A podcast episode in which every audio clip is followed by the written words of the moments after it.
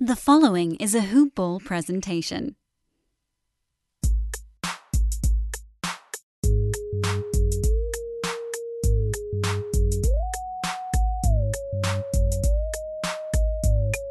What is going on? It is the Hoop Ball Clippers podcast coming at you on Halloween morning. Hope you're having a fantastic day wherever you are, whether you're listening to this before you go trick or treating, whether you're looking to possibly listen to this on Monday morning on your commute to work. Either way, hope you're having a fantastic one. Brandon Marcus here to chat some Los Angeles Clippers basketball. On this pod, we're just going to break down the last five games because I think there's been a little bit of an overreaction, a little bit of an underreaction. It's odd to say that, but it's about certain players when you talk about underreaction, overreaction, the team at large as well. Before we get there, folks, you've heard me talk about where I'm betting, and I'm betting at my bookie. Ever since I started this podcast, people are always asking me where I bet. They're asking me who I'm betting on, I tell them I'm going to mybookie.ag. Their rep is rock solid. They've got the best odds, contests, and promotions in the business. The only place that I trust, whether it's the Saturday morning Premier League bets that I'm betting, whether it's the NBA bets, the NFL Sunday bets, the college football bets, MMA, whatever you want, they've got it. They've got odds boosts as well. They just try to give away free cash. They want you to be there, they want you to bet, and they want you to win. And who else wants you to win? The guys at the Hoopball Gaming Department. They do a great job in giving out great plays. You check out all the guys that are there on that team. They are forthcoming. They tell you when they win, they tell you when they lose, and frankly, they have done a great job winning of late. It's simple. Sign up, enter the promo code HOOPBALL. Get your deposit matched halfway up to a thousand bucks. That is the promo code HOOPBALL. And get your deposit matched halfway up to a thousand dollars. Head over to my bookie if you want to add a little excitement to the sports you love and the games you bet. Bet with the best. Bet with my bookie. All right, so the Clippers have started one in four. And if you've listened to this pod, I was talking about the first 15 games of the season and how realistically you looked at 10 and 5, 11 and 4. The schedule was certainly very kind to the Clippers when it came out. It's not kind when you look at the five games in seven days and all that madness, but when you look at the schedule and the opponents the Clippers have early on, frankly, there's a lot of easy wins before the season started. Granted, the Warriors are a pretty good team, so that initial loss, you lost by two, that's fine. Then you go and you lose to the Grizzlies by six at home. You beat the Blazers and you absolutely destroy them by 30. Then you lose to the Cavs at home by 13. Unacceptable. You lose at Portland.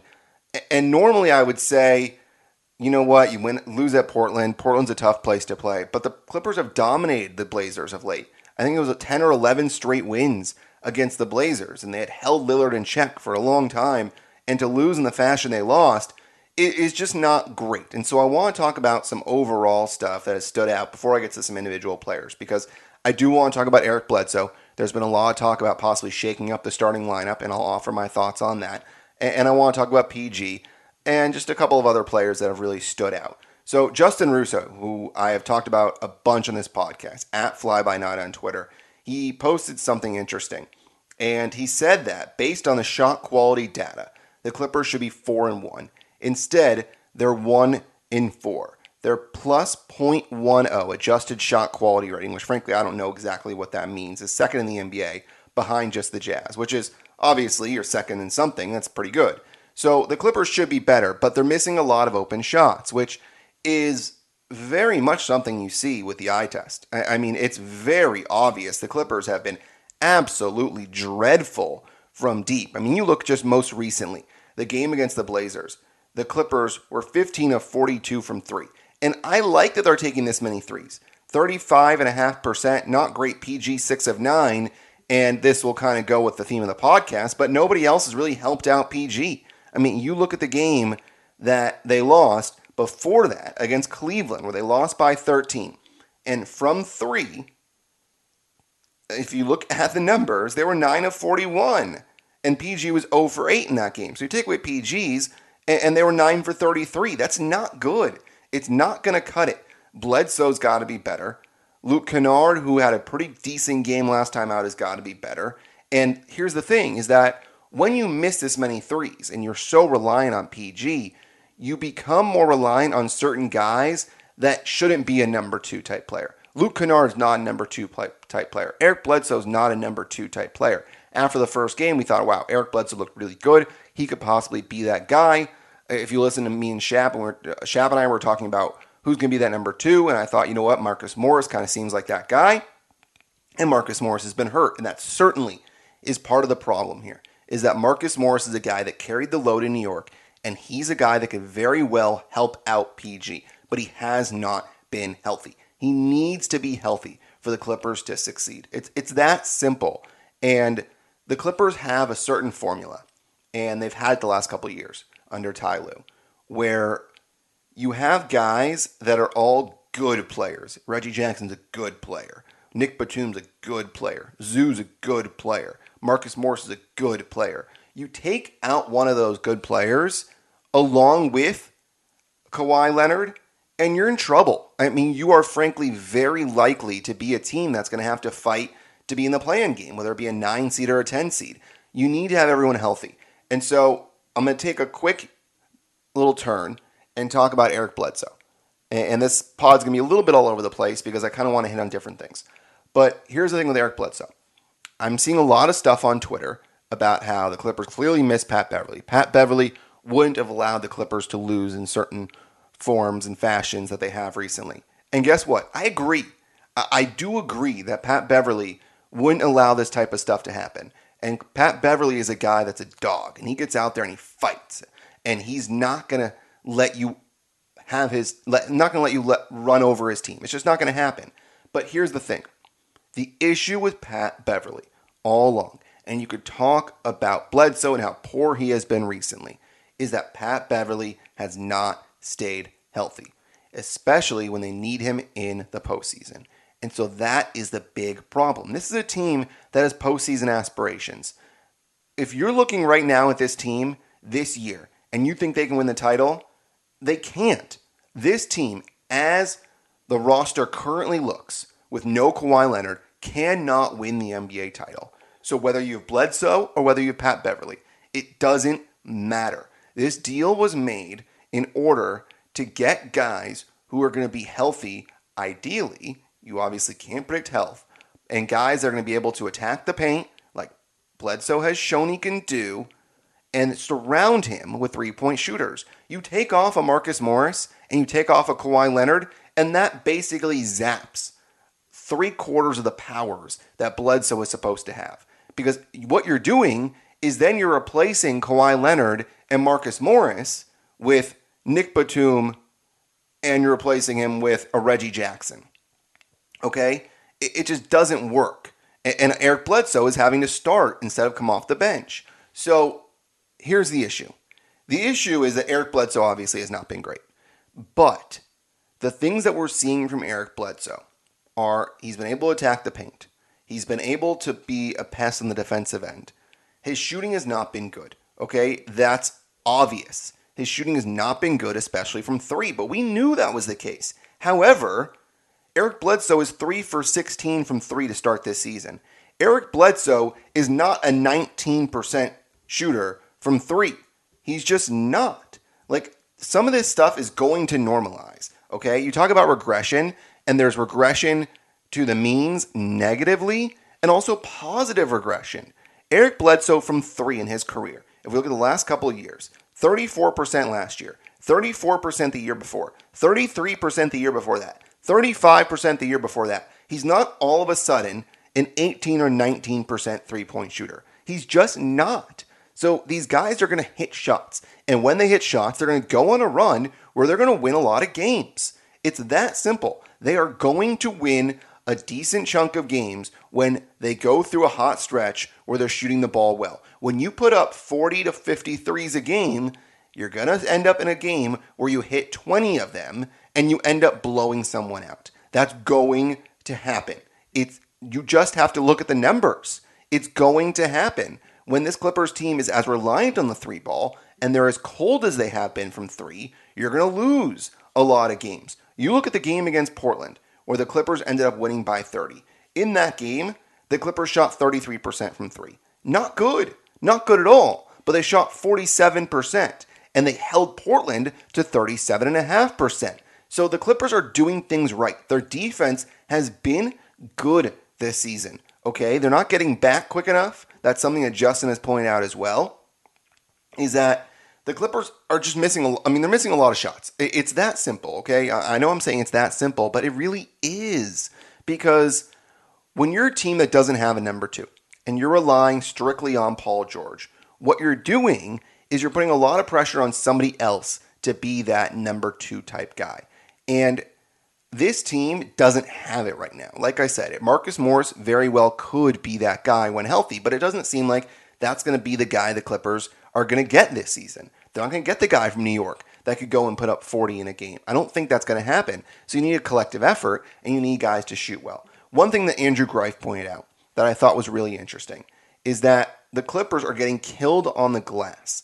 And so what they're doing is that they're not able to get out in transition. And this is a team with Eric Bledsoe that likes to run ideally. And if Bledsoe's able to run, he can get into the paint, can get those three on twos, can get those four on threes, and kick to a guy in the corner for three.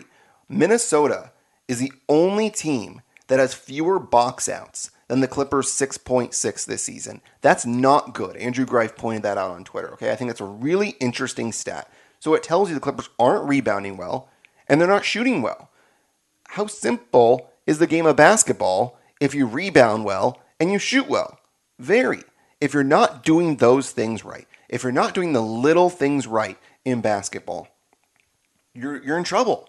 You really are in trouble. It's one of those things in basketball where it's a complex game. But if you do the fundamentals correctly, then you end up seeing the results and they end up being pretty positive. So, with the Clippers, you look at their schedule.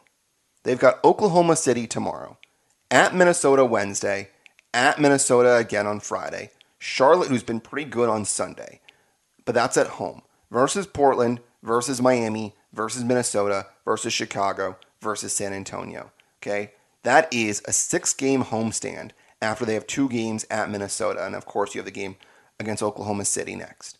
Oklahoma City should be an easy win.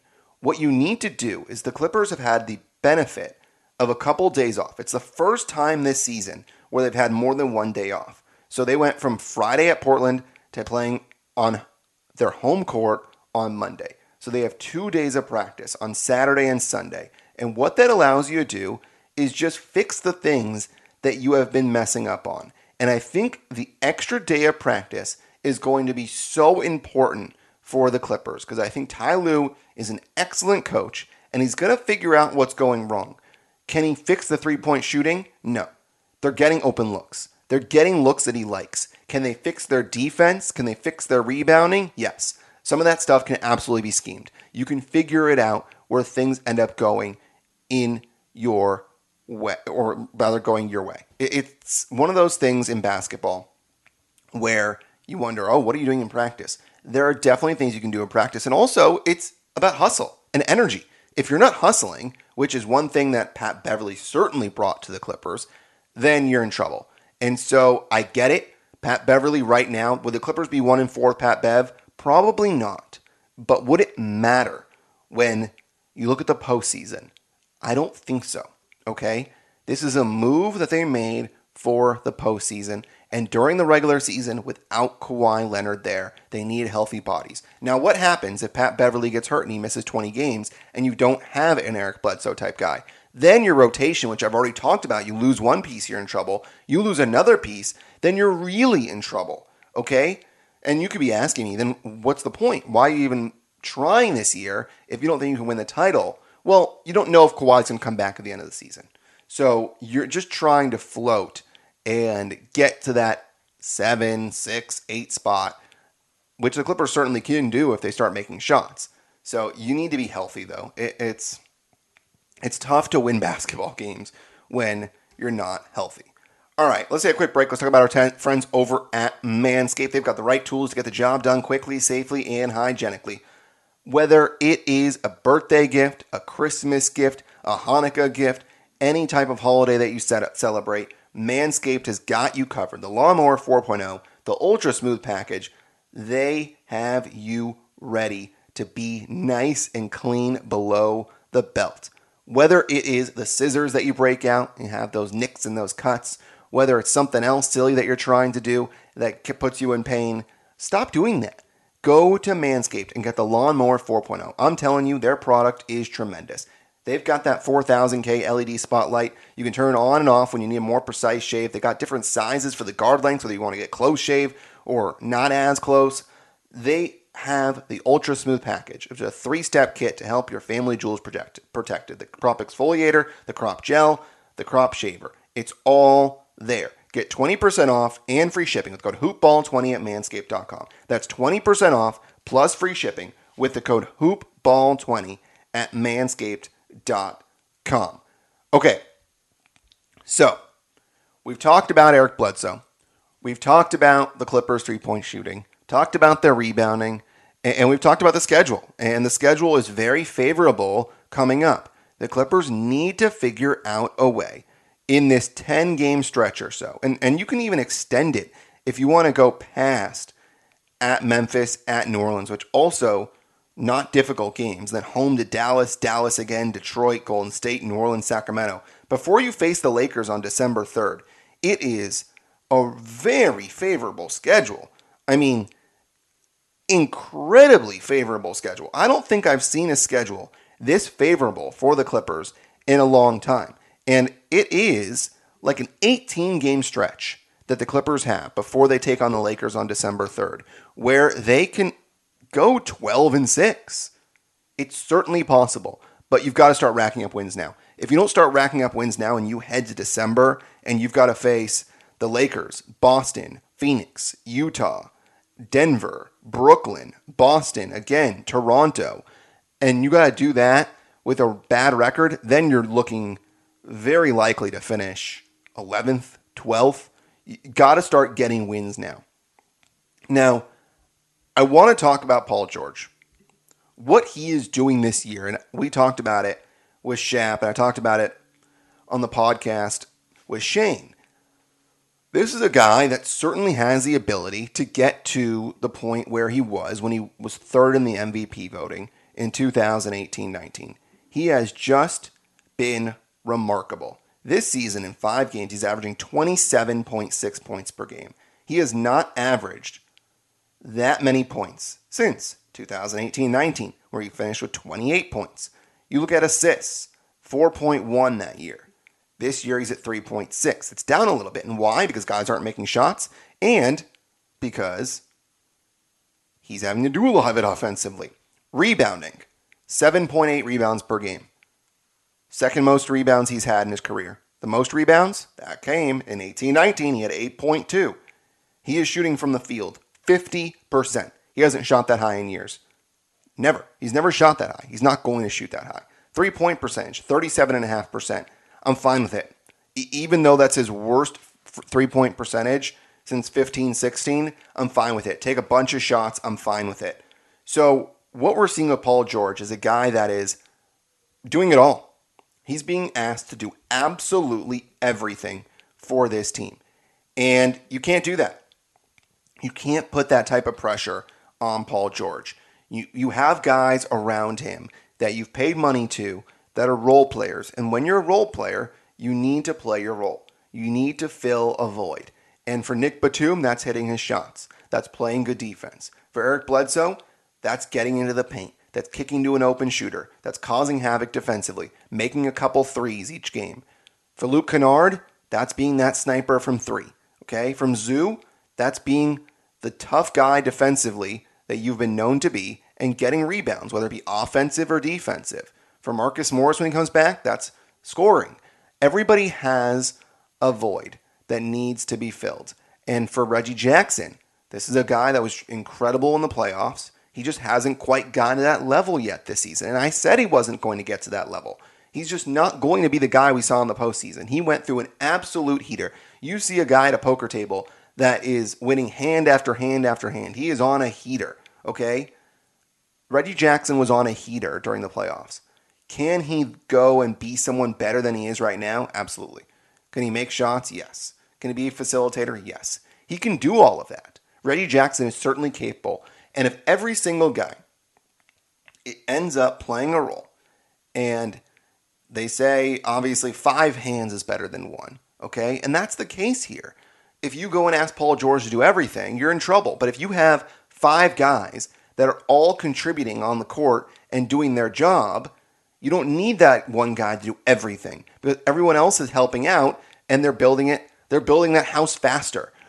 That's what's happening now. Is the Clippers right now are not getting the help. And once they get the help to surround Paul George, I think they're going to be a much better basketball team. So, I think we are overreacting a little bit to the Clippers start, 1 and 4 because I think they need to make shots. I think that's very doable. I think you're going to see regression, and it's going to be positive regression. There's going to be games where the Clippers start making shots. It's going to it's going to happen. Same thing with Eric Bledsoe. Eric Bledsoe is not going to shoot 18, 19% from three. He's going to have positive regression. Okay, Reggie Jackson's going to have positive regression. Terance Mann needs to be the guy the Clippers had in the postseason. He needs to be that spark. He needs to be that energy off the bench. He's certainly capable. Okay, now I think we are at the same time we're looking at this team and we're underreacting. We're we're not so we're overreacting a little bit to Eric Bledsoe. I, I think we're underreacting a little bit to what this team is capable of. Because I think we were looking at the Clippers as a five or a six seed. You look at this team now, and they are very average around Paul George. Like I said, though, you have a lot of guys who can certainly be that piece that can help connect the puzzle. But the the West is pretty good. I mean, you look at the West right now, and the Clippers we were talking about finishing possibly sixth. The Warriors, very good. They're just going to get Klay Thompson back and be even better. The Utah Jazz, they're very good. Denver Nuggets, they also are very good with Jokic. The Mavs, they're okay. Not that high on them. Same with Sacramento. Portland, eh. But you look at the Lakers, they're three and three. I think they're going to be better. Phoenix is going to be better than two and three. Memphis, I think, is better than three and three the Clippers just have teams in front of them that are good basketball teams. I mean, the Warriors, the Jazz, the Nuggets, I would say the Mavs, the Lakers, the Suns, the Grizzlies, I think are all better than the Clippers without Kawhi Leonard. That puts the Clippers at about the eight or nine seed, which is, I think, what's realistic for this team. So it's going to be interesting. It is certainly going to be interesting looking at the Clippers and what they do coming up Will they be able to put it together? They have not been able to put it together in the first five games of the season. They had one good win against Portland, and that was at home. You got to get more from Zu. Zu just has not been good enough this season. One for five, like he did last game, is not acceptable. Okay? 11 points, four rebounds the game before, not acceptable. Zu getting five or less rebounds, which he's done in three of the five games this season, is not acceptable. He needs to be in double digits for rebounds. He needs to earn his playing time. He needs to make his shots. He needs to make his free throws. He's shooting 59% from the free throw line. That's not good enough. This Clippers team, for a couple of years, has looked better with Zu on the floor. He's got to be better. Nick Batum has got to hit his shots. Reggie Jackson can't go 3 for 12 like he did last game. Bledsoe can't go 1 for 6. Frankly, this Clippers team just cannot get poor performances from everybody besides Paul George. You need two of those four I just said to be better. You can have a couple of bad performances, but you need Batum, Zu, Reggie Jackson, Bledsoe. You need two of those four need to have pretty good games along with Paul George in order to get wins. So we'll see if it happens. I'm certainly interested to see the Clippers and how they perform over the next 18 games because the schedule is certainly favorable before they take on the Lakers in December. Appreciate you listening to me. This has been great. My name is Brandon Marcus at BD Marcus on Twitter. The Clippers Twitter handle for the Hoop Ball podcast is Hoop Ball Clips. Go ahead and follow that as well. Post the podcast whenever the podcast is up. And of course, I always retweet it as well. Thank you, the listener. If you go to iTunes, give us a five star rating, review the podcast as well. It always helps. Until next time, I'm Brandon Marcus, and go Clips.